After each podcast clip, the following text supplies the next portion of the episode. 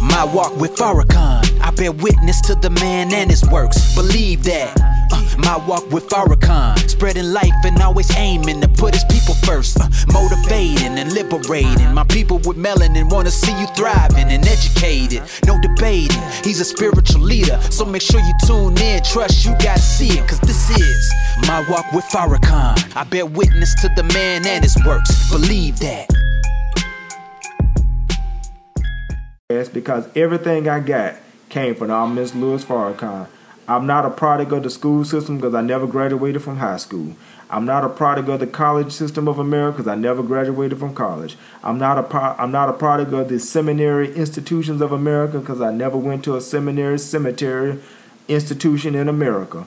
Everything I got came from Almonus Louis Farrakhan. It was he who inspired me to read the Bible. When, before I became a Muslim, I never read the Bible. I thought reading the Bible was for girls or weak people. I never prayed or really was trying to be a God-like person because I thought that was for weak people and chumps.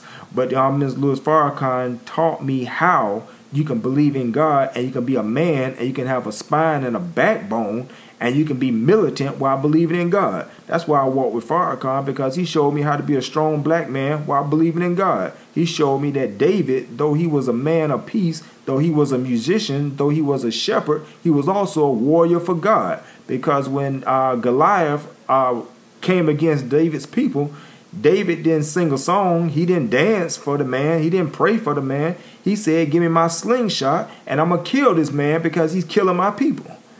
But David, after he killed him, he went and prayed. So David was a man who believed in God, prayed to God, danced for God, sung psalms for God, but he also fought for God and fought for his people.